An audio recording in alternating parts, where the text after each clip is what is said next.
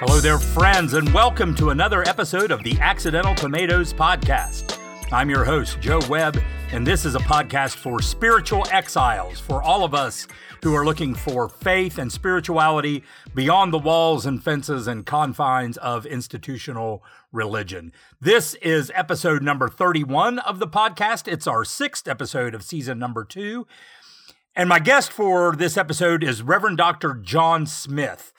I met Pastor John, as he's affectionately known, on a trip to Russia in 2013 with the service organization Orphans Tree, who you will hear a little bit more about during the interview. John has recently released a book called Rublev's Trinity, where he discusses Trinitarian theology through the lens of one of the most famous icons in the Russian Orthodox tradition. John and I had a really interesting conversation about his book, about the work of Orphans Tree and about how ancient practices like iconography are helping many people who are experiencing spiritual deconstruction gain a new perspective on faith and spiritual practices. Also, just before we start, let me give you a bit of a disclaimer. You will probably notice um, some background noises, um, a little more than what we usually have in this episode. While my goal is always to put out the highest quality audio possible, all of the interviews for the podcast are done by Zoom, where our guests are often in living rooms and dens and offices and kitchens or wherever they're most comfortable, uh, which means we sometimes pick up some background sounds that we don't always notice much during the interview itself, but sometimes come through in the recording in places where they just can't easily be edited out. So I hope that that those things, if you come across those in this episode, won't be too distracting for you as a listener, but sometimes that is just the reality of our format. So, with all that being said, I think you're really going to enjoy um, Pastor John's keen observations and his deep love for people, especially for people in the margins, as we have this conversation together. So, please give a warm accidental tomatoes welcome to Reverend John Smith. Rublev paints the Trinity as three young persons. And I don't even say young men because they're really not obviously male figures. Um, he's trying to say, you know, we're in the created image of God, male and female. He created us, or God created us in the image of God. So the image of God is male and female, and so uh, there's a, an androgynous uh, uh, look to, to the Father, Son, and Holy Spirit. Okay, friends. So for uh, for this episode of the Accidental Tomatoes podcast, I am thrilled to introduce you to my friend, the Reverend Doctor John Smith. Um, and Pastor John, as we affectionately know him, has written a new book um, called Rublev's Trinity: An Ancient Painting, An Awesome God, and You. John, I'm so glad to have you on the podcast here today. Thanks for for joining us. Well, thank you for having me, Joe. You you and I kind of met through a mutual friend, uh, Brooke Patterson. Yeah. Had one brief meeting in Russia. I think that was what 2013. Yeah, yeah, thereabouts. Yeah. So you're just as handsome as you were then. oh my! Well, it's it's such a thrill to have you um, have you here to, to talk about your book and um, and we'll get into some of the the story of how we met in Russia too a little bit and the organization Orphans Tree um, that that led to us you know uh, meeting there and then and to being able to have this conversation here. Um, but why don't you um, just give the folks listening a little bit of an introduction into who you are, what it is that you do, um, and how you came to write this uh, this really incredible book. Well, thank you. Yes. Uh, well, I'm a I guess you could say I'm a retired United Methodist pastor. I like. Is there really such a thing? Yeah, I, I, like to think of myself more as a refocused United Methodist pastor. Nice. Um, I uh, I actually began pastoring uh, in the Evangelical United Brethren Church. Uh, folks know any church history that denomination merged with the Methodist in 1968. So I'll let you know something about my age that I'm pre 68. I started in 67, uh, 19 years of age. One of those things where uh, my father passed away early, uh, age 43. And I thought I was going to be, uh, I was in college, a freshman at Penn State, and uh, thought I'd go through college before I worried about a full time job. But uh, kind of financial responsibility for my family fell on me.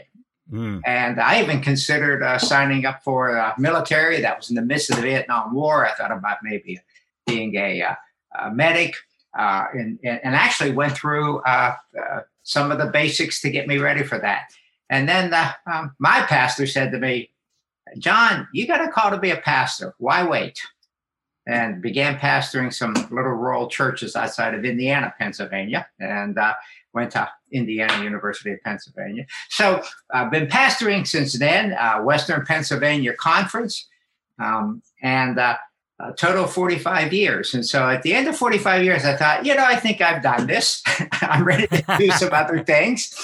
And, uh, uh, in, and retired uh, in 2012 moved out here to central Pennsylvania, where I have three of my six grandchildren. When you retire, grandchildren are like a magnet, you know, yes, kind of pull yeah. you to where they are. And uh, uh, by, I'm just thankful to the Lord to be here because we've gotten involved in a very uh, creative, outreaching, mission oriented uh, church. And it's allowed me to be active in a lot of things. Now, in the midst of that pastoring, um, we had a, I had an associate uh, pastor, um, actually my minister of visitation, Albert Steiner, who worked for me till he was 94 years old. Wow on these snowy Western Pennsylvania winter days. I'd be sending a 94 year old out to visit shut ins that were 20 years younger than him.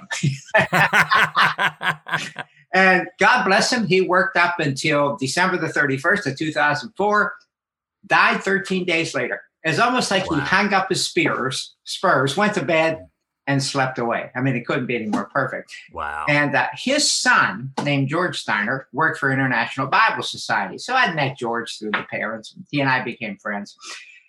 Well, George, when the when the uh, Soviet Union fell, uh, 91, uh, George was given the assignment of putting a picture Bible, a Russian language picture Bible, in the hands of every orphan in Russia, which at that time was somewhere in the area of 450,000 orphans.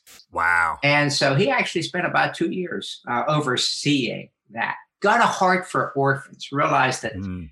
you know, as, as we know about ministry, it's, part, it's important that this is giving them the word of God. If they're hungry or cold or, or sick, uh, there's other needs there that need to be met along with it. Now, George right, said right. we got to do more than give Bibles for these folks. Uh, we need to to give them hope and and uh, some life support. And uh, God bless International Bible Society. They said to George, "Well, our call, and God bless them, they know their call. Our call is to get the Word of God out. But what we'll do is we'll pay you for the next year. You see if you can develop that ministry." And then if you feel that it's coming together, you go ahead and go off in that ministry. So that's what happened. And during that time, George asked me to go to Russia with him to do a kind of a, uh, an assessment. At that point, we weren't sure that orphan orphanages would let us in, mm-hmm. and uh, would they let us do the things that we felt that we could do for them. Now, I got to admit to you, Joe, that I'm a child of the Cold War. Uh, list the nations of the world and put them in priority order of where I wanted to go. I'm not saying Russia would have been last, but not first. But it wouldn't have been first. Let's say it have been much closer to the end of the list, you know, mm. next to last maybe. but you know, you'll do things for a friend you might not do otherwise. Mm. And I told George I'd do one trip with him. So in 1995, I took a trip with George and, and some medical people, pastors, psychologists, and contractors. We visited for three weeks orphanages around Russia, just asking, What do you need? Will you let us come in and share? And uh, the door opened. And during that time, my heart was knit to Russia and Russians. And so my one trip now is probably 35 trips that I've wow that I've made there. In fact, my son and I and our families were walking in the woods yesterday. It was a beautiful day here, and uh, um, he we were talking about how much time I've spent in Russia. And I realized if you add it up, I've spent about a year of my life uh, in Russia. Oh wow! In yeah, ten day, two week increments. Sure, yeah. So it's, it's amazing. Sometimes the Lord leads us into something we go in reluctantly, Mm. But, uh, you know, like John Wesley, you know, he went reluctantly to Aldersgate Street and that night changed his life when he yeah. Uh, encounters the living Christ. Well, this was my Aldersgate experience. Uh, so I, I, was a pastor for another 20 years after that, and so led my churches into involvement in Russia. And then when I retired, uh, uh, went part time on staff. I'm I'm kind of the team coordinator. Of course, I haven't I haven't been able to send many teams to Russia this last nine months. Uh, yeah, yeah. You know, you can't get out of here and you can't get into there. Exactly. Yeah. But uh, um, basically, what I do is prepare teams to go and do ministry in Russia, primarily three regions where the ministry orphanage that I work with uh, works. And basically, I teach them how to not to not to be ugly Americans. how, yeah, yeah. How to how to go as servants. Uh, we we go as representatives of the kingdom of God, and our goal is just to to share the love of Christ. I, I always remind people it's not like we're taking Jesus to Russia.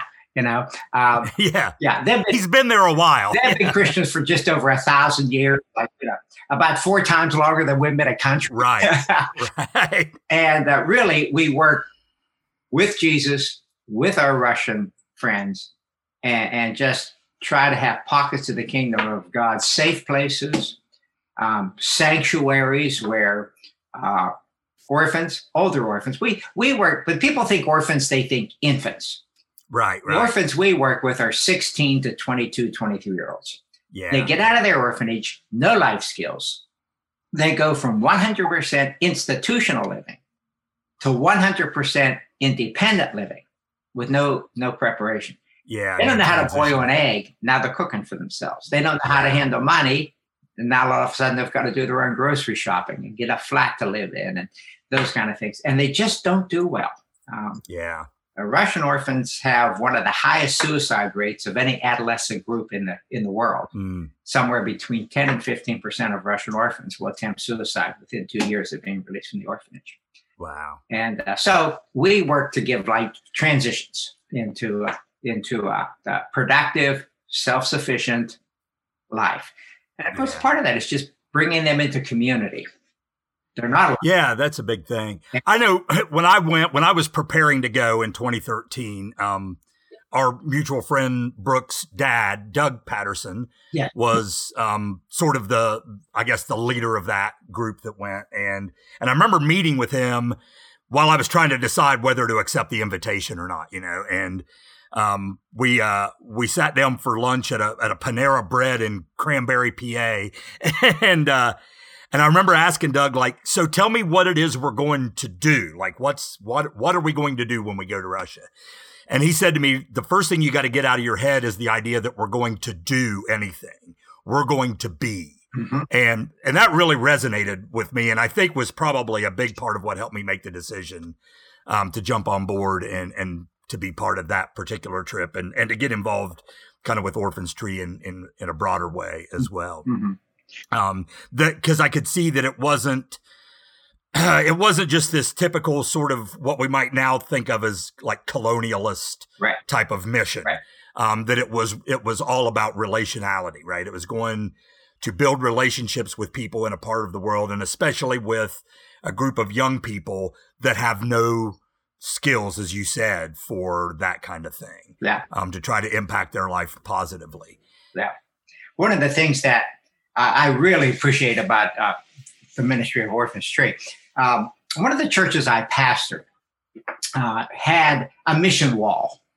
And anytime uh, that church sent on a mission team, and they sent a lot of them, you bring something back from the mission field and you put it on this wall. And there were like 28 nations on that wall. And uh, uh, yet, you know, and that's one of the reasons when I was asked to go to Russia, I thought, I haven't been to these 28 places already involved. You know, why, why should I go there? But one of the things I loved about the, the, the ministry style, you know, the leader sets the atmosphere of any organization or ministry. Well, George Steiner's mm-hmm. a relational person who said, we're going there to work with Russians to help Russians minister to Russians. And our goal has always been, because you, you never know in any country you're working with, but especially in Russia, uh, I've been going there for 25 years, and every time I go, I think, will this be my last trip? You know, with political tensions and just the world as right. it is, you know, now we didn't think it would be a virus that would keep us. Yeah, yeah, yeah. We thought it would be more political tensions or something like that. And uh, so our goal has always been to build a ministry that could survive well without us Americans being involved. Mm. To train, encourage, and and enable Russians to minister to orphans. And uh, this last nine months, one of the good things that's come out of it, you know, God who manages to bring good out of a lot of things. For me, one of the good things out of the pandemic was I got to write a book I've wanted to write. uh, small thing with all things considered, but at least, you know, it's a good thing. One of the good things that's happened in our ministry is it's shown that we've been more successful than we might have suspected we were in preparing our staff because the ministry has not only kept going, but has grown and developed. it's almost in some ways like, well, we got out of the way so God could, yeah. you know. And of course, our Russian friends say to us, "We miss your presence and your encouragement," because that's the biggest thing we give them. Sure, yeah. But they are they are just amazing us with the creativity and the commitment. In fact, the thing we keep saying to our Russian staff, we have probably a little over thirty uh, Russians who are uh, part of our ministry there. We keep saying to them, slow down a little bit, take care of yourself. They are so mm. passionate about caring for the orphanage grads. We call them grads. What else do you call somebody when they leave an orphanage? Yeah, yeah. You know, they're not former orphans. You're if you're an orphan, you're always an orphan. The mindset, right. the, the things you've got to deal with. So we call them grads, graduates. Um, they're so passionate about our grads that we really have to slow them down because they'll work their fingers to the bone for these. Yeah. And and but on the other hand, that's been such a blessing to to see that that they see themselves as our partners, not as people dependent on us. Yeah. We're all dependent on the Lord together. We encourage each other. But uh, man, if we were going over there to encourage them, I want to tell you, the last nine months they have been encouraging us. Yeah. And making me up my game. well, it's such an incarnational model, I think, um, that that you and George and the the early founders of that organization put into place. Yeah. Um, and and to see it kind of come into that kind of fruition in in, in the way that Jesus tends to work, right? In the least expected way. Yes. Um, these things kind of come about, and that that kind of brings me back um, a little bit to to the idea of the book that you wrote um, about this really famous um, icon from the Russian Orthodox um, tradition uh, um, of of the Trinity by by this guy Rublev, and I'd like I'd like to hear a little bit for you about. I guess you know through Orphan's Tree, obviously going to Russia, you you you kind of developed an interest in um, Russian Orthodoxy, and and so can you talk a little bit about how um, how that interest began to grow to grow. I, I guess um, you know one of the things I'm thinking about because the book is focused on this particular icon or painting, um, and and we can unpack a little bit about what that means. But I think iconography is so widely misunderstood in mm-hmm. the Western Church and in particular in Western Protestant traditions, yeah. right? Yeah. Um, so so what was it that led you? To develop an interest in Russian Orthodoxy and iconography enough enough to compel you to write this book. Right, right. right. yeah, if you had told me that 25 years ago I'd be writing a book on a Russian icon, it would be like, well, first of all, you got to tell me what that is. Yeah. I gotta, I gotta admit to two prejudices. I, I think God loves, God loves. You know, it, it says in, in Ephesians that Jesus has broken down the dividing walls of hostility. Well, we all live behind dividing walls yeah. uh, of prejudices that we may be aware of, we may not be aware of. Two that God really had to deal with me on were number one, prejudice against Russians, and number 2 mm-hmm. prejudice against the formal worship style of the Orthodox Church as, a, as an evangelical uh, Christian. Um, you know, I was raised, like I said, during the Cold War. Uh, one of my earliest memories is sitting at our dining room table and my mother crying. And I don't remember my mother often crying. And they were tears of fear because it was 1957 and I'm nine years old. And Russia has put up a satellite called Sputnik, a little bit larger than a basketball. Mm. First satellite to, to, to circumvent the Earth. And my mom is crying for fear because she said, if they can put a satellite there, satellite up there, they can drop bombs on us. Now, how many bombs you could drop from a satellite the size of a But the point is, my earliest memory of the Russians is they made my mother cry. mm, yeah, As yeah. a kid, that's an unforgivable sin. You know? Exactly. Yeah. Uh, but you know, I was raised on that. The, Russia was the enemy. Um, the early James Bond films, who's the enemy? Yeah, exactly. Russians, Russian spies. Of course, James Bond movies, they're beautiful female Russian spies, but still, of course, they're the enemy. So uh, when I said I really didn't want to want to go to Russia, I really didn't want to go to Russia. I had no desire to go there. Um, to me, that was enemy territory, even after the Berlin Wall fell. And, and that. that was first prejudice. The second prejudice was that I really had heard that Russian Orthodox or Orthodox uh, believers uh, worship icons, that they worship these pictures. And uh, very early on, I, I, I learned that not to be true.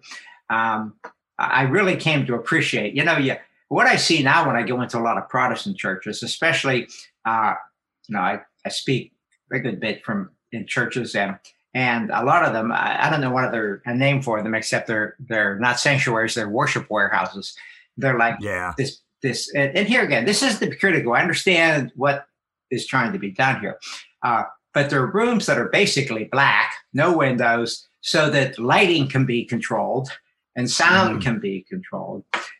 But if the lights, you know, you just put on the lights for people to come in, it's a pretty sterile place. Yeah. As opposed to an Orthodox church where every inch of the walls is covered with artwork, mm. color, and vitality and life. And you just feel that when you walk in there, that you're surrounded by this great cloud of witnesses that that silently speak to you about about the faith and faithfulness to to the gospel. So there, there's that that sense. Well, my original sense was, you know, they're icon worshippers.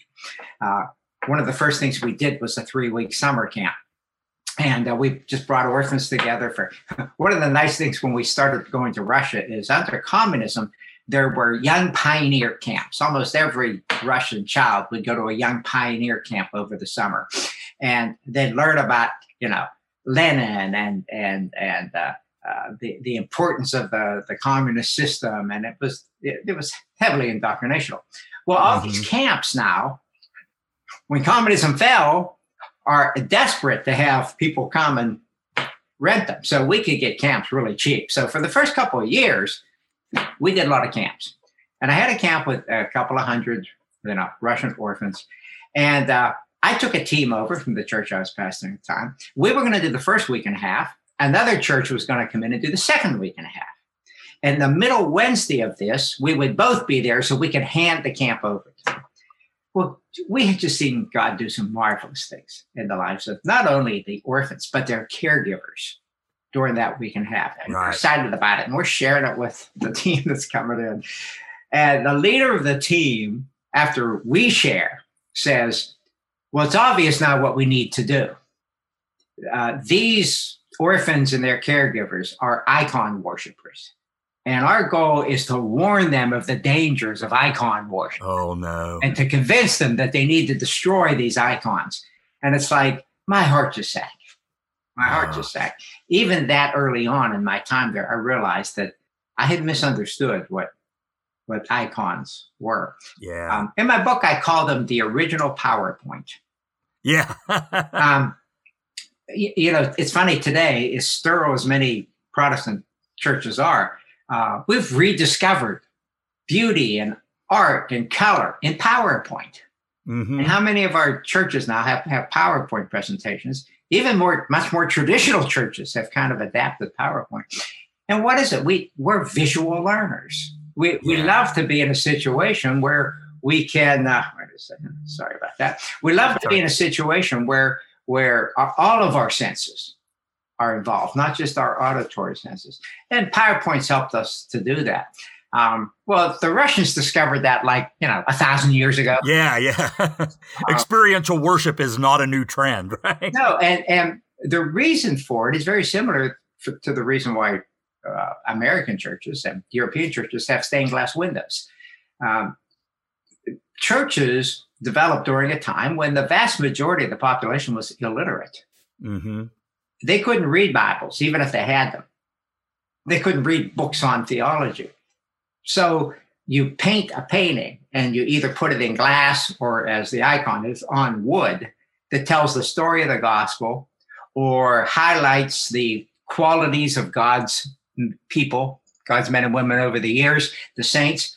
And, you know, most stained glass windows, like most icons, were used to teach people yeah. the basics of the gospel. When you understand that, uh, and and realize that even though today in America the vast majority of us can read, there's still something about artwork that speaks to us.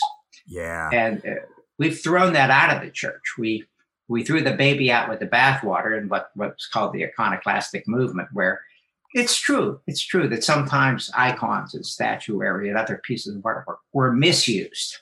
Sure, yeah. but we humans tend to pendulum. We go from one extreme to the other well, they're being misused, so let's get rid of all of them. Right, right. Rather than trying to find the legitimate use yeah. of artwork. And so, you know, that really, what you just said played out for me in the trip that I made to Ivanovo. we um we arrived in the airport in Moscow and, and we had this, you know, basically like an airport shuttle bus that drove us four hours from Moscow to Ivanovo.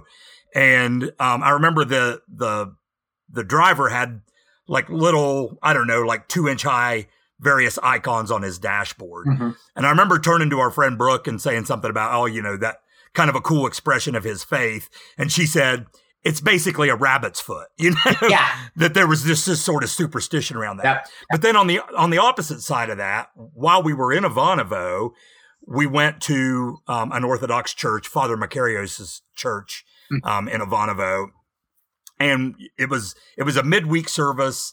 It was in a part of the city that was, you know, it's an old industrial textile city. Um, it, all of the folks there were. It looked a lot like a lot of American congregations, you know, sixty years old and older probably, and um, you know, just the faithful. And of course, you know, the the whole service is in Old Russian, so us Americans can't understand a word of it. But there was this moment where I saw this this little old woman who was kind of standing in front of me participating in the service. And she had gone to to light a candle, and there was an icon, about a six foot tall icon on the wall above this station where she lit the candle. And I, I just was watching her and I saw her face just suddenly like it was almost like this sense of fear or awe or something overcame her. And she started like she would kiss her hand and then place her hand at the feet of the icon. Mm-hmm. So I have no idea what was happening in that moment, but it was one of the ho- most holy things I've ever witnessed. And and so I think that's, you know, that's the other side of that mm-hmm. story where the icon is such an aid to the worship of the people. Yes, exactly. And not just, you know, a, a superstitious kind of symbol. Yeah. Yeah. And, you know, it's probably true over the years that some have, like you know the the the thing that that often we go back to biblically uh, when talking about icons is the story of the uh, the snake on the pole in the wilderness, mm. uh, where where uh, the, the, the people sin against God and and uh, snakes come and bite them, and God gives them this pole with a bronze serpent on it, and if you look at the pole, you live. Uh, great, except over the years, people began to forget the message of it. right. And and and worship the pole. And yeah. so Hezekiah, uh, later king, had to destroy it because there there is this in us because I guess we're physical beings and God's a spiritual being that that we really latch on to physical things, and we just have to be careful that the the the medium doesn't eliminate the message. Uh, yeah. And that happened, and that has happened over the years in icons. But again, it's the result, it's the response to that to destroy icons or bring them back to their proper use. I often think about this in relation to the Orthodox Church. How well would we do in America if, for some reason, the government shut all churches, imprisoned all pastors and spiritual leaders, and for 70 years, to be a Christian means you lost your job, maybe lost your kids. Uh, you know, the vast majority of people in Russian orphanages when communism fell were political orphans. Mm. They were there because that their parents were not toeing the party line. Now there were others there because of alcoholism and other reasons, but a large a large part of them. Um, how well would we do? I, I credit the Orthodox Church. These people survived about 72 years of intense persecution. Yeah. Driven underground, kept the faith. And I think the icons they had in their home that were a reminder to them as parents passed on what they meant to their children and they passed it down to their children. We're talking three or four generations here. And when communism fell, that faith just popped right back up to the surface. Yeah. Yeah. And I, I have just have to credit the Orthodox Church for maintaining the faith under severe persecution for over 70 years. Yeah. So what is it about this particular icon, the Trinity, the one that you wrote the book about that that really captivated you?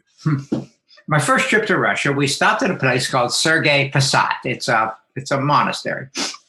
And uh, there's a church there um, and a cathedral. And uh, uh, as we walk up the steps into it, and what I remember about this was it's the coldest day I can ever remember anywhere. I mean, it was cold. Um, the hotel we stayed in, uh, the, the there was ice on the inside of the windows. And I remember, you know, we used to kid about you. You need to take a credit card to Russia. You know, don't leave home without it, so you can scrape the inside the bus windows or your hotel windows. It was just one of those, you know, bone chilling Russian cold days. So we're anxious to get into this church and its relative warmth. But above the archway of the church going in, I look up and there's this small painting with three figures. And I, I've kind of stopped and I look at it. It just, I was just mesmerized by it for a second. And George Steiner, head of our ministry, is coming up the steps behind me and he says, That's a painting by a guy named Rublev. It's called Rublev's Trinity. And he tells me a little bit of the story of it. Well, that's 1995. So for my first day or two, first trip, I was connected to this icon. And so over the years, I'd see it all over the place because it's it's probably, uh, if not the most reproduced, one of the most reproduced icons in in uh, the Orthodox uh, circles. And so you see it everywhere. A lot of people have it in their homes. Um, you see it in almost every church. Um, so uh, the more I, I, looked at it, the more I, I looked at its meaning, the more fascinated I was by the amount of biblical truth that's packed into this painting. It's really a very simple painting three figures seated at a table.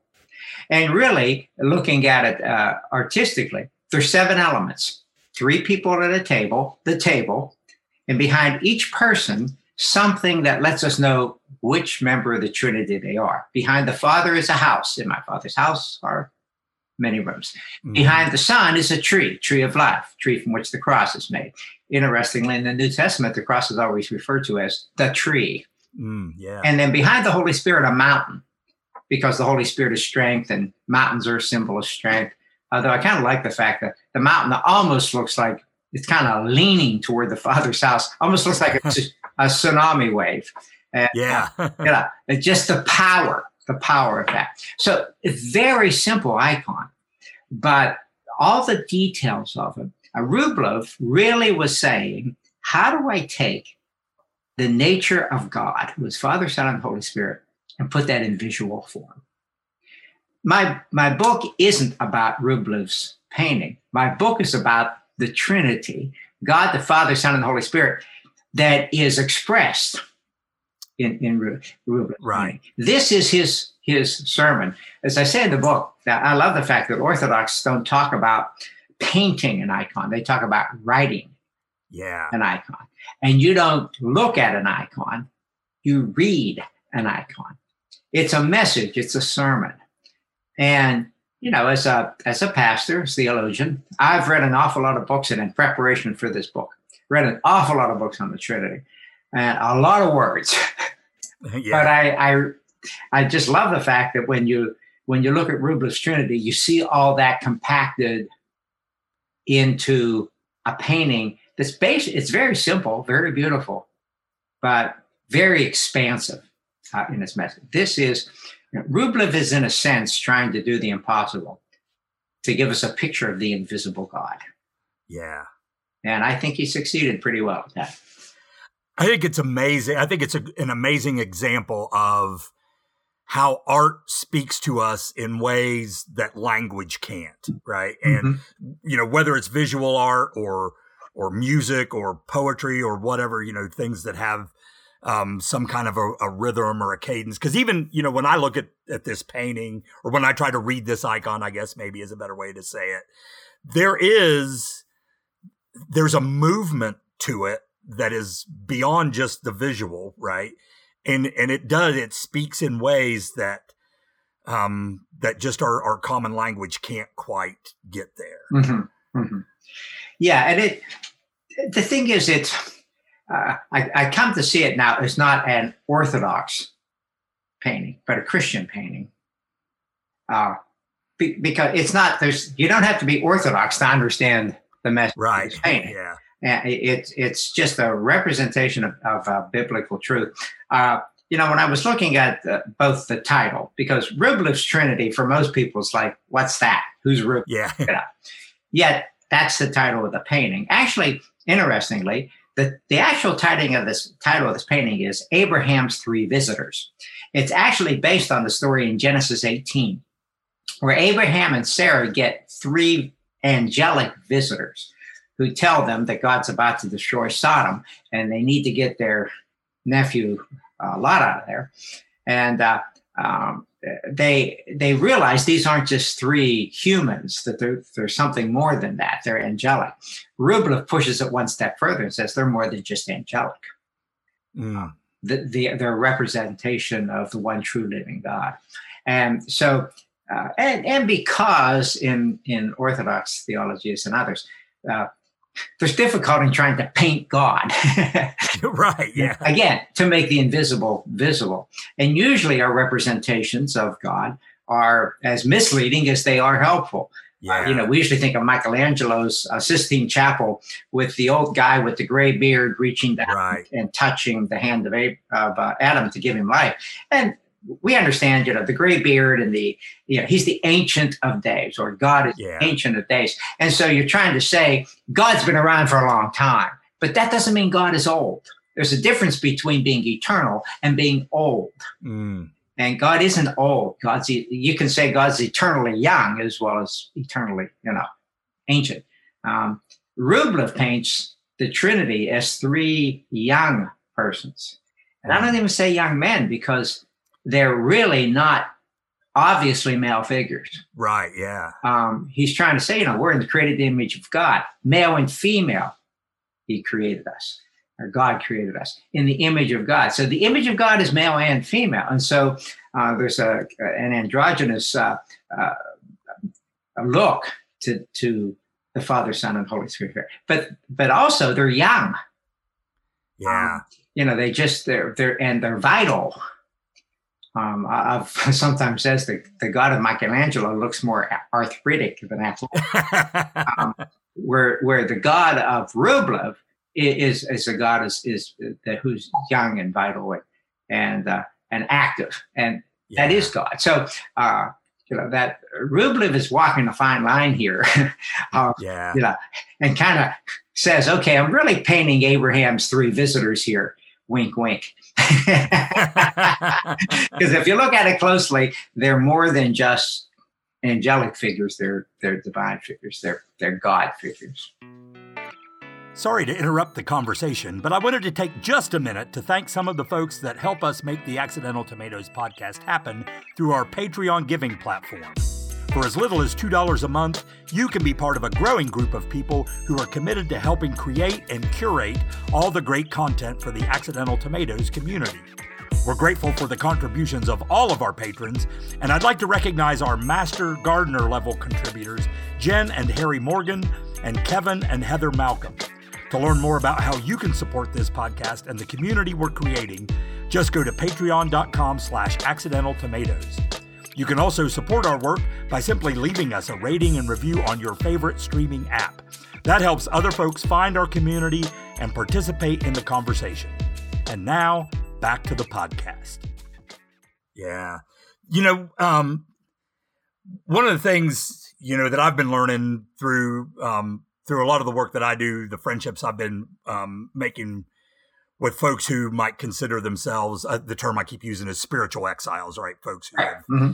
kind of lost trust and faith in the institutional aspects of religion. But but but a lot of those folks have this really deep interest in some of these ancient expressions of faith. Yeah. Um, and I think iconography maybe is one of those things where I think can keep people connected to to whatever their faith is, whether it involves you know institutional religion or or not. What what might you say to to folks like that that are kind of in that place, right? That have for a lot of in a lot of cases very understandably rejected institutional mm-hmm. religion but are still very very interested in matters of spirituality very interested in um, who jesus was and is um, how, how can things like these icons and and rublev's painting in particular how how do you see that helping folks connect with that and maybe work through these processes of deconstruction, reconstruction. yeah, kind of yeah, really good question because I think it really has a, a, message into that. You know, I, I think that what's happening in the church today is a kind of uh, iconoclastic movement, an e- ecclesiastical yeah. where where we're realizing that maybe some of the forms of the past are not the forms that are best for promoting the gospel or mm. fellowship or mission. And so we're we're trying to deconstruct and reconstruct those. And I think the same, I think it has the same potential and the same danger as the uh, iconoclasm that was in the 800s where where icons were destroyed. Do we go from having them to destroying them all? or do we try to find their proper use? What are the proper structures? What are the structures that help us? Um, you know, uh, the your your fellowship called New Wineskins. I love I love the name of that. That's what we're struggling to find out. What are the new wineskins? Yeah, yeah. We've discovered the old wineskins don't do it. Uh, so, what are the new wineskins? There, there's uh, the opposite of the old wineskins is not no wineskins. Yes, it's yeah. new wineskins. And I, I think the key in both Rublev's painting and the ecclesiology of today is focusing not on the wineskin, but on the wine. what is it that that we want to do as Christians? We want to love the Lord our God with all of our heart, soul, strength, and mind, and love our neighbors as ourselves. I mean, that's that's the wine. yeah, yeah. And we found that the structures that have developed and hardened over the years are keeping us from doing that. Mm.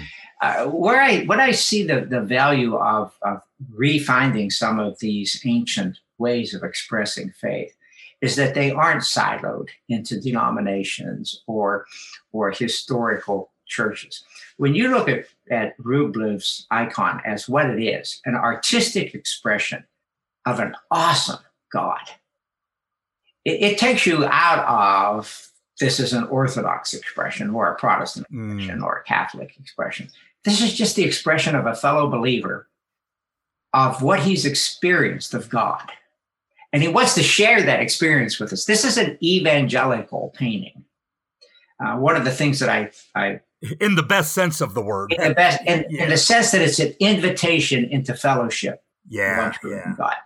Uh, yeah, not in the not in the denominational sense, or certainly not in the political sense, but in the relational sense. Mm. Evangelicalism is the good news that the God of the universe loves you and wants to be in relationship with you and invite you into a relationship with those around you, into, into God's family.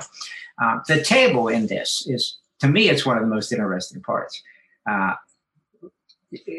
over the years, usually uh, a circle has been a symbol of eternity because the circle doesn't have a beginning or an end. It's also a symbol of equality.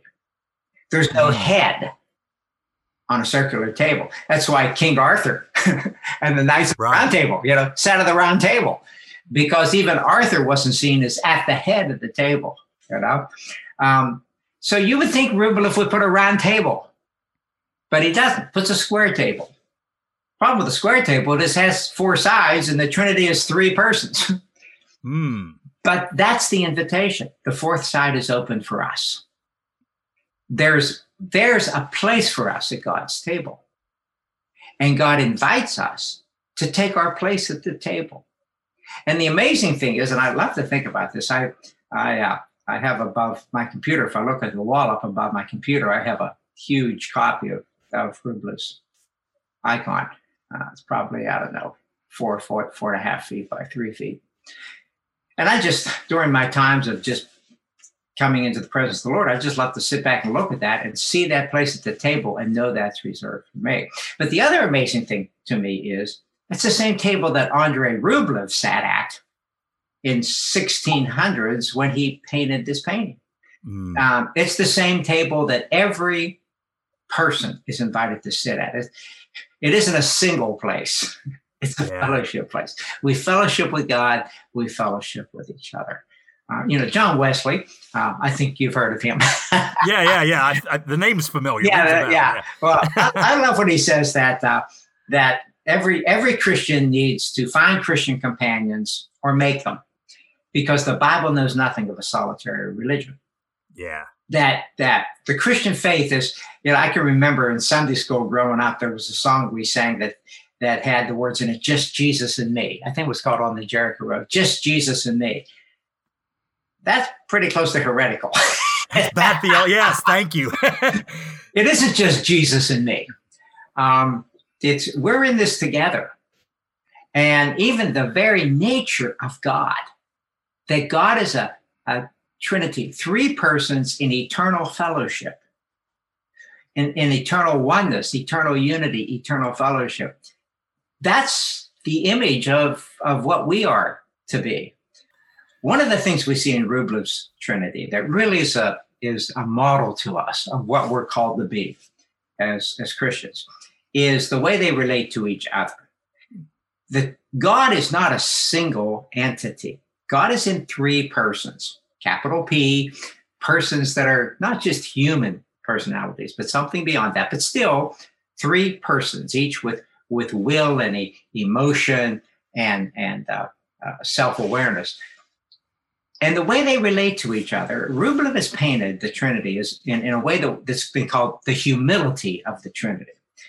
You know by the way if i'm the god of the universe i'm probably going to wear a name tag that says universe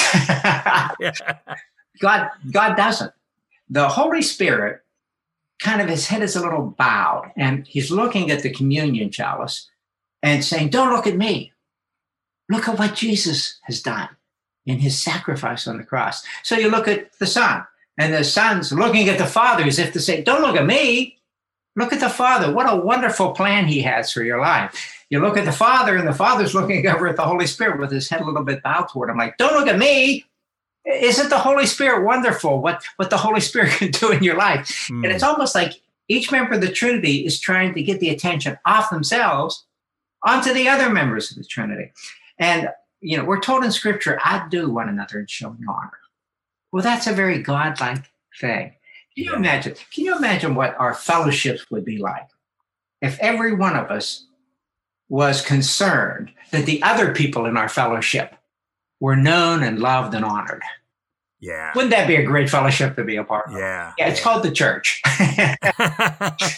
and you know, and I love how that even speaks into kind of bigger contexts like justice, right? And oh. compassion and mercy, all of those things that that I think a lot of us are trying to rediscover yes. um, in in our ecclesiology. That you know, I think for a long time we we kind of bought into this notion of um, you know individual salvation being the goal, yeah. and that that's what the whole story was about. And and we're starting to rediscover, and I think things like you know these some of these ancient forms are helping us to rediscover that the real nature of God is love and that that we best live out our faith whatever that looks like when we're living out of that kind of love yeah. and and that the humility of the trinity i think is a a really kind of beautiful way of pointing us yeah. towards that and, and, then to invite us to that table and mm. all of us all of us and there's no sense of you've got to meet this qualification you know, there's an equality in the invitation. Whosoever will may come, is the way it's been put in the past, and somehow we've we've lost that. And, and yeah, yeah, and I think this this uh, icon, this painting, is not only uh, evangelistic, but it is a justice painting. It is a way of saying that there is an equality in the in the Godhead, and created in the image of that Godhead. There's an equality in us, and we need to not just recognize it, but celebrate it. Yeah. And I came ac- across a quote um, over the weekend from uh, Brian Zond, who's um, a, a Christian author, pastor, and I can't remember the quote exactly, but it was along the lines of, you know, we're we're discovering that we never needed either the battlefield or the ba- ballot box, and we never needed to take up the sword. All we ever needed was the sacrament. Mm-hmm. Um, and and that notion that that Rublev gives us of of the open invitation to the table, I think, really yeah. uh, encapsulizes that. That that's all we ever really needed. Yes. Yes. Yeah. There's just something in it that you know, one of the one of the real messages of of, of the icon is that um, even though all three heads are, are bowed, there's almost like a little bit more of that in the in the spirit and the sun. Um, it, it's almost like the painting. Uh, though we tend in in our culture to read from left to right, the painting is best read from right to left, starting yeah. with the Holy Spirit through the Son. And even the tree behind the Son and the mountain behind the Spirit lean toward the Father's house. The whole message of this icon is come home. Mm. Come home where you belong. Uh, I love the fact, artistic license. Um, the story in Genesis 18 has Abraham sitting in front of his tent. It's very clear about that. Abraham sitting in front of a tent when these three visitors show up.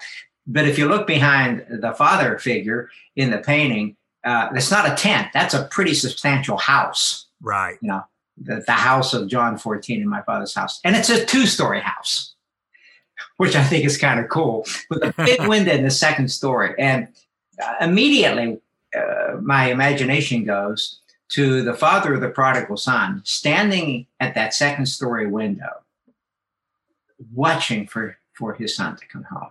Mm. And, and that really is, is everything kind of points toward that, leans toward that in this painting. That God is just waiting for you to come home, and you know we, that that word "home" is such a, a powerful.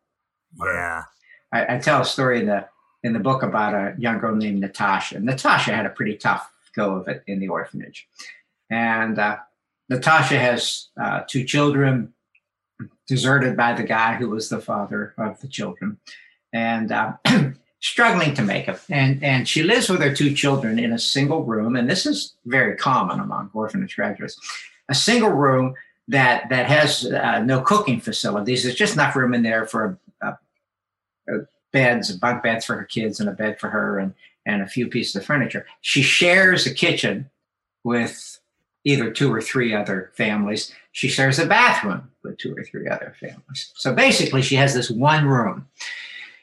And she said to me one time, um, she had a friend and I over for, for dinner. God bless her. And uh, mm-hmm. uh, she said, you know, uh, kind of kind of indicating her, she said, this is my bedroom. But the ministry center, which is the place we have for grads to go to, the ministry center is my living room.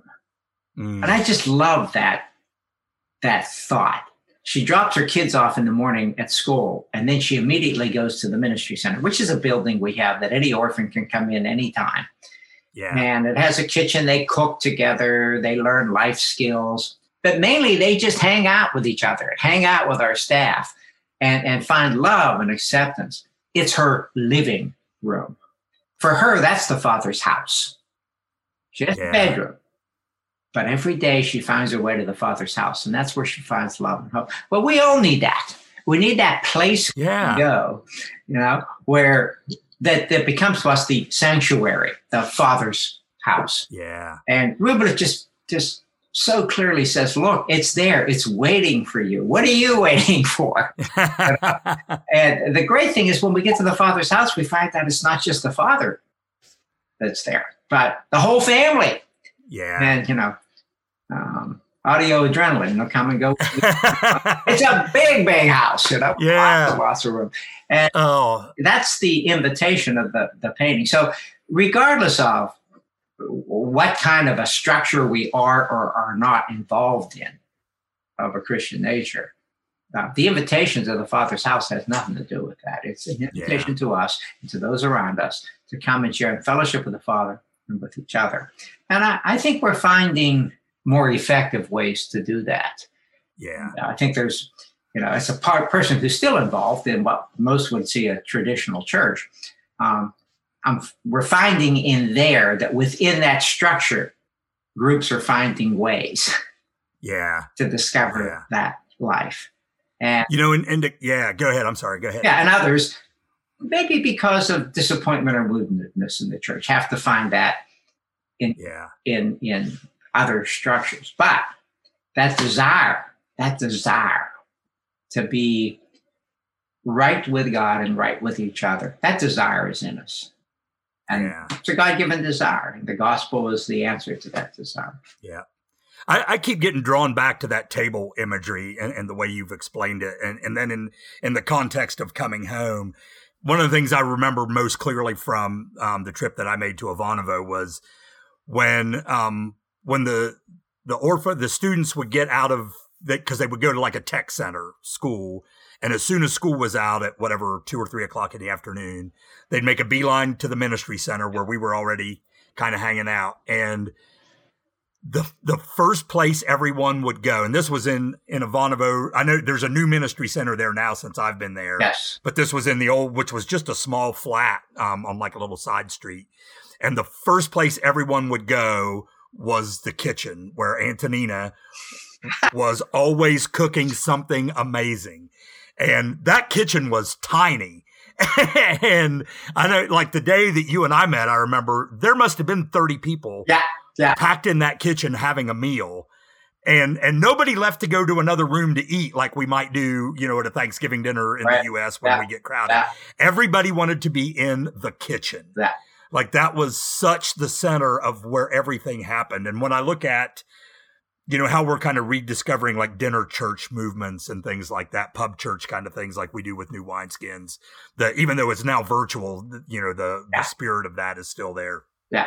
Um, there's something about, you know, that, that shared meal, that, that shared experience of being around the table. Um, and again, that, that aspect of, of the icon, just is so compelling in that that very open invitation to the table. What what words do we love to hear anymore than it's time to eat? You know? Yeah. And, and really, when you think about it, it's the most common human experience, yeah. I guess. Yeah. And and I don't care how good a meal is, a meal alone is not as good. I you know, it's kind of like I, I I'd rather have a hot dog with you than a steak by myself. Yeah, yeah. You know, because it it you know, food is what what we we come together around the table. You know, where I think a lot of us are struggling right now. Like my wife and I are dealing with, you know, Thanksgiving. We used to go to a family place where 25 30 people are crammed into a fairly small space and we're you know can we do that this year you know and like we can have turkey on our own but uh, i'm sorry that doesn't cut it yeah, yeah. Um, there, there is something in, in, in, the, and I think that's a God-given thing, that communal desire uh, to be together around around food, and that the original image of what the body of Christ is is every time you eat this bread and drink this cup, you know, it's kind of like gathered together around a table, remembering that Jesus is there with us. That's really that's the earliest image of church. Gather yeah. around the table, eating and remembering Jesus is there with us. Yeah, and what a simple way to recapture. Yeah, maybe you know what, what's really at the heart of all of that. Maybe simple is the word. Like I said, the thing that impresses me about this painting is it's it's simple, it's powerful, but yeah. powerful in its simplicity. Yeah, yeah, and just I guess just for listeners' benefit too, I'm I'm going to put a um. Uh, an image of, of the icon will be on the website um, for the podcast. So, um, as we've been talking about this, you know, to, if you want to go back and, and look at um, the the imagery itself. Uh, I want to make sure folks know that that's going to be available. Yeah, we've been so, talking about a piece of artwork and not being not being yeah yeah that's, that's, the downside of the audio yeah. um, format here. But um, yeah yeah. So well, John, I'm I'm so grateful that you've spent some time um, kind of coming to the end of the time we've got here, and I don't want to hold you up too much. Is um Is there anything else that you're working on that folks uh, might be interested in, and how can people find you and find the book and and get connected there? Well, uh, you know, it, it's funny. I read somewhere that every person has one good book in them. The problem is most people write two. so, I know, you know, people say, Are you going to write another book? Well, first of all, I'm so glad I wrote this one. And I'm so glad that process is done. Uh, yeah. Yeah. Uh, it's, you know, I feel very good about the finished product. I feel like it's a God thing for me and an answer to prayer for me. But no, I, I can't say right now. Do I have other thoughts and things? I, this is one of the ways that I I share the things that I think are important in my life. You know, I'm still a chaplain in a in a high school. I uh, um, I still do a lot of work with Russia and Russians and people involved. So I find a lot of channels out. If God would give me a burden to write another book, um, I've been thinking about spam, by the way. yeah, you know, spam is a wonderful thing. Uh, the, the, original spam, you know, canned meat was uh, spiced pork and ham. Uh, is what spam stands for. Right. But I've been thinking about uh, w- what is required for spiritual life. And I think about four things scripture, prayer, accountability, and mission or ministry, spam, you know. Although I do think it's probably better to reverse it, make it MAPS, M A P S, because I really believe, and so here I'm kind of, if I go in a direction, here it is. I think we start with mission. Uh, this idea that, you know, somebody comes to faith and the first thing we say is you got to get into the Bible and get into prayer. And that is so true. But I find that people who are the most motivated to do that are people who take on some kind of ministry or mission. Yeah, yeah. Then all of a sudden you need the accountability. You go to other people and say, "Help me to do this." And right, you need right. the prayer. You need the scripture. So, um, is there something else I'm kind of working through in my mind? Yeah, spam. not not in a in a Monty Python esque way. No, no. Before there's so many good uh, uh, spam things on you know yeah yeah, on yeah. YouTube that you know you could really work with that. Um, but yeah, that's that's kind of where it's at. I, I find I have multiple channels. I, I, think we all need to find the channels yeah. where we can say this is you know I, I say that to the teenagers I work with. I mean, I'm a few years older than them. And the only difference between them and me, I don't think I'm better than them. And a lot of cases, I don't know, I'm more spiritual than some of them. You know, uh, yeah. some of them really challenge me in their commitment to Christ. Uh, the only difference is I'm a little further down the road. And I've learned some things as I've walked down the road that I can look back and say, here's what I've learned. So I'm trying to find channels by which I can just say to people, this is what I've learned. Not because I'm better or smarter, just because I've been around a little longer. You know? So that's that's what we do. In terms of the book itself, uh, my goal is to break even. Anybody who's read the book knows, you know, especially when you sell it on Amazon. Uh, uh, you don't make any money on a book. Your your margins are thin. Yeah, your margins are razor thin, but you do it because you have a message to share. Yeah, and uh, uh, I also have a website on which it can be ordered, which is rublev-trinity.com, and I throw in some extra things there to just thank people for doing that. But my my my hope is that when people read the book, they they just have a deeper appreciation. One of the things I say in the book is I'm very careful about the way I use the word awesome um, we have an awesome God. Awesome means like it stops you in your tracks, blows you out of your socks, amazes you. There's very few things in life that are really awesome. Mm, yeah. But we throw that word around a lot, like, "Oh man, these French fries are awesome." There's no such thing as an awesome French fry. You know? uh, but but God is awesome, and if people people can get a sense, and if I can be renewed in my own sense of the awesomeness of our God, it's just amazing who God is and what God has done and what God wants to do and entrusts for us to do in each other's lives.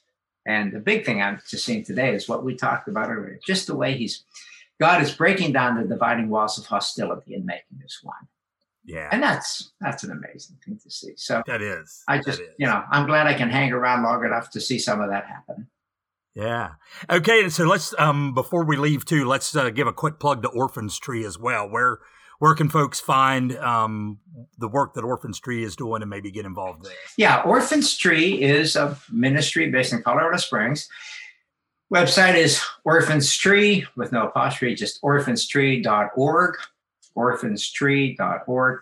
You know, the image there is the tree, tree of life, and mm-hmm. and uh, uh, the tree of life that that we we hope to offer. Uh, but orphanstree.org, we primarily work in three regions of Russia, east of Moscow. Um, when we first started going into Russia, we found a lot of Christian organizations going into Russia, most of them in Moscow, St. Petersburg, Nizhny Novgorod. We went out more to to the regions. With, they're smaller regions, but uh, each of those cities that we work in, Vladimir, Ivanovo, Kostroma, have about 400,000 people, so they're not exactly small. But right. we have a ministry center in each of those three where any orphan at any time can walk in and find help. And uh, that's that's what we do. So are we up until nine months ago, we were sending six, eight teams, and we're still we're getting things ready that when it opens up, we're ready to go. So if anyone has interest in in working with older orphans in, in Russia, we would love to work with you. So it's orphanstree.org. Very good. Fantastic. Well, John, thanks so much again for being my guest here on uh, on this episode of the podcast. Um, it's it's been a joy to read the book. It's been a fantastic to have this conversation with you, and uh, best of luck with with all of that and with continuing to um, to get your ministry out into the world. Well, thank you, Joe. Thank you for having me. And I'm excited about you know just listening to your podcast and uh, uh, reading up a little bit of what's of what's happening in New Wineskins. Wow, I'm I'm excited for you, and I'm thankful for you. And all I can say is keep doing it because we need to keep pressing into those frontiers of what what God is doing now. And amazing thing about God, God's always doing something now. Every day, yeah. Hundreds of years ago, a, a, Christian leader said, "The secret of life is find out what God is doing and start doing that." and that's what we need to do. Yeah. Well, thanks again, John, and um, and hopefully maybe we can uh, follow up sometime and uh, see where things are down the road. So I'd that's again. See you in Russia again sometime, Joe. Yeah, hey man, I'd, lo- I'd, love to be able to go back again. I'd love to be able to. You know, it's amazing on the internet how you can stay in touch because I'm still in pretty constant communications with the folks that were our interpreters. Yeah. Uh, on that trip that I made, you know, seven years ago. Yeah. Um, this kind of instant friendships, and so yeah, I, have definitely got a desire to to go back sometime. Great, great. All right. Well, thanks again, and um, we will talk to you soon. All right, Joe. Thank you. Have a uh-huh. Well, I really hope you've enjoyed meeting Pastor John Smith and hearing about his book and his work with Orphans Tree, and again, his deep affection for people who are on the margins. If you have ideas or suggestions for future podcast topics, I would love to hear from you. You can find us and contact us through our website at accidentaltomatoes.com or on Facebook, Twitter, and Instagram, we are at Accidental Tomatoes. And you can always email us at accidentaltomatoes at gmail.com. As always, if you enjoy our podcast, I would ask you to please rate us and review us on whatever app or platform you use to listen to your podcast. That's a way to help other people find us and connect with our community and to participate in the conversations that we're having together. And once again, if you'd like to support the work that we're doing at Accidental Tomatoes, you can donate through Patreon, where your support helps us to offset some of the expenses of producing content for our community. Just go to patreon.com slash accidental tomatoes to learn more. So until next time, keep on growing outside the fences and join us for another episode of the Accidental Tomatoes podcast.